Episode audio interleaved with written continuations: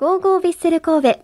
この番組は、神戸トヨペット、ワコーレマンションシリーズの和田光さんと共にお送りします。ビッセル神戸沖縄キャンプだよりまた今週 すも沖縄っぽい曲で、山本さんはこういう曲でたくさん聴いて帰ってきたんですよね。あの早くも懐かしいです。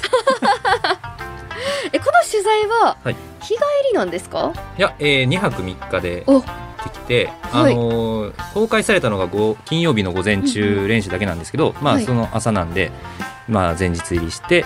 でその開幕あの神戸新聞で開幕特集っていうのを毎年掲載していて、うんまあ、それのインタビュー取材も兼ねてなので夜はあのせんあの選手たちが泊まるホテルではいインタビューをして、で翌日朝練習を見てで夜もまたそのインタビュー取材してうん。泊まって帰ってきました。なるほど。結構こう忙しいそうですけど 食事とかはすごい楽しんで、そうですね。メリハリつけて、は で、えー、ヴィッセルはですね1月29日まで沖縄で行われているんですよねこのトレーニングキャンプが、はい。場所は西原町民陸上競技場、はい。で後半は赤間総合運動公園ということなんですけれどもこの競技場って空港からどれくらいの場所にあるんですか？と場所的には。僕が行ったのは西原町の町民グラウンドなんですけど、そこはだいたい空港から3 4 0分ぐらいですかね。そんなに遠くない。もうはい。車で行くんそうでか、です。す車でレンタカー借りてレンタカー借りていくんですね、なるほど。もう運転するのも楽しそうですよね沖縄のドライブみたいそうで。すな感じでね。ちょうどこう写真部の記者と一緒に行って、はいはい。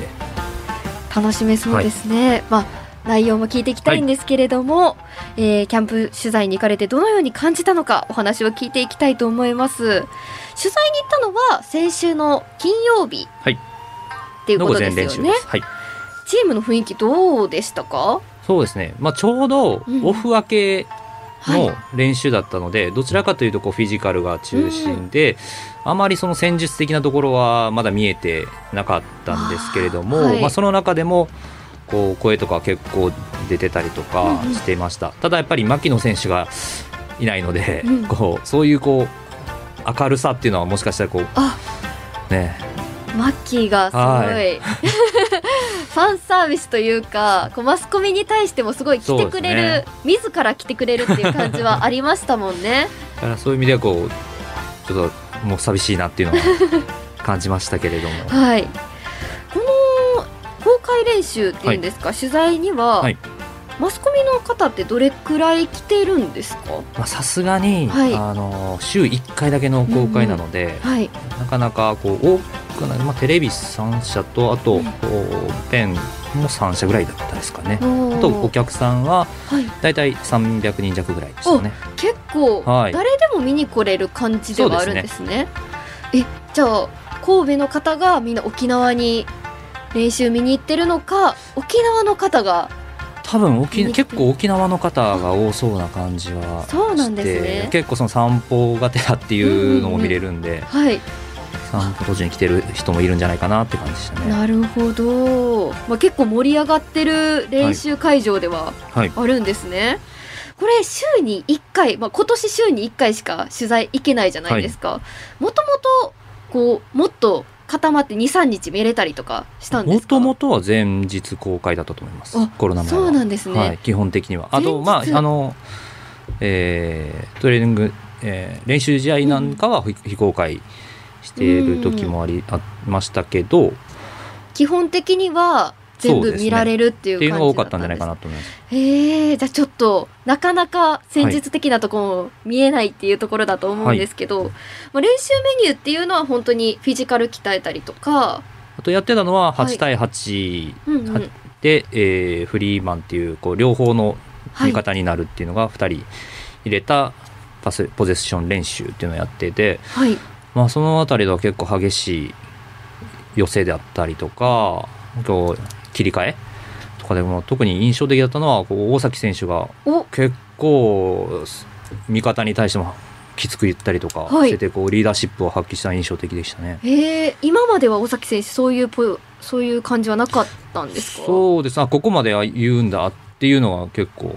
へえちょっと新たな一面な感じはしますね。でやっぱり、はい。あとはその酒井豪徳選手は試合後のこうランニングの時も、うん。ちょうど来季の加入内定してる山内翔選手っていうのがいるんですけど、もう練習参加してきてて、えー彼と2人でもうずっとランニングしながらこう身振り手振りでこうアドバイスをしてるっていうのが印象的でしたね。やっぱ酒井豪徳選手ってアドバイスするイメージありますけどはいそういうこれからの選手に対してもはい。すごくケアというかこうそうやって酒井豪徳選手がアドバイスすると次の練習とか入りやすいですようんね。絶対あれは大きいんじゃないかなと思いますね。ああなるほどでこの19日には新戦力として期待されているポルトガルポルティモンセから期限付き移籍された川崎修平選手がインタビューに答えていましたが山本さんは川崎選手の練習見られましたか、もちろん見ました。どんな感じでした？まだねその初めて見たと言っても過言ではないので、ちょっとわからないところは、まあ、シュートとかをいっぱい見たわけじゃないんでわはい。からないんですけどまだ若手なのでその中では結構あのやるんじゃないかなっていうのがうん期待してて、まあ、インタビューにもオンラインの取材があったんですけども、はい。まあ、最低5ゴール5アシストおお力強く言ってくれてたのではい楽しみですね。結構点数に関わってきてくれるっていうことですよね。結構自分で何点決めますっていうのは自信がある選手っていうことですよね。はいと思います。ああなるほど。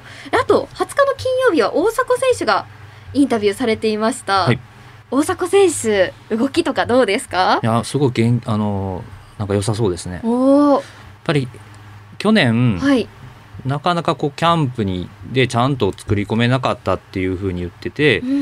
でそれがこう怪我にシーズン通していろんな怪我につながってたっていうのは本人おっしゃってたのではい。で今年はもう心も体もすごいリフレッシュしてるとお。言ってたのですごく充実してました。なるほど、大迫選手、まあ、昨年はえーやっぱり怪我の影響とかあってフル出場とかもあんまりなく後半から、そうそれでも7入ってそうねですよね。チーム最多の7ゴールってすごすぎるんですけど、じゃあもっと今季ははい。量産してくれるかもしれないですよね。いやもう最低2桁は。お楽しみですね、もう今川崎周平選手と合わせると12点 入ってますからね。15点じゃないですか。15点ですね。本当だ。下に見積もると良くないですよ。あとワールドカップへの思いもはい。お話しされてたんですよね。そうですね。あのすごく、まあ、本人も、うん、まあ、選手でいる以上は目標にしているというふうに言ってたので、また日本代表ブルーのユニフォームも来て見れるんじゃないかなと。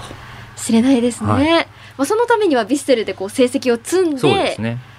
ワールドカップっていう形になると思うんで、はい。しっかりここでゴールを量産してもらえればと思います。もう選手の雰囲気見てても去年との違いっていうのはあったと思うんですけど、はい。まあ、練習とか通して去年との違いっていうのは他にあったりとかしましたか？まあ去年のからの違いというよりかは、去年の後半終盤、やっぱり吉田監督が求めているその切り替えの速さであったり、うんうん。強度の強さであったりというのにすごい意識してる。そこのベースをさらにこう上げていくっていうイメージを、まあ、少ない情報量ですけど、ちょっと感じる。はい感じる、まあ、よりはい。激しさ。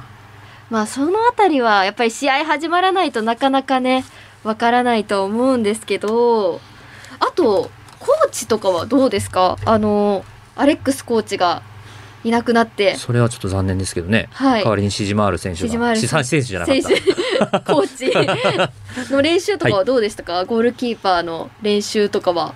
まあなんかあシジマールさんだなっていうふうに。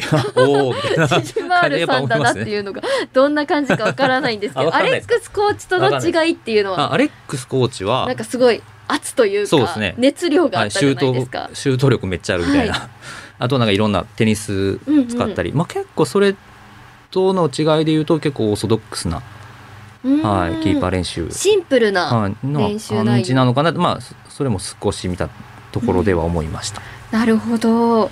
ありがとうございます。こういうなかなか皆さん聞けないところだと思いますので。はい。この後も一足早く山本さんと J1 リーグの開幕戦についてお話ししていきたいと思いますので、そのあたりもよろしくお願いします、はいします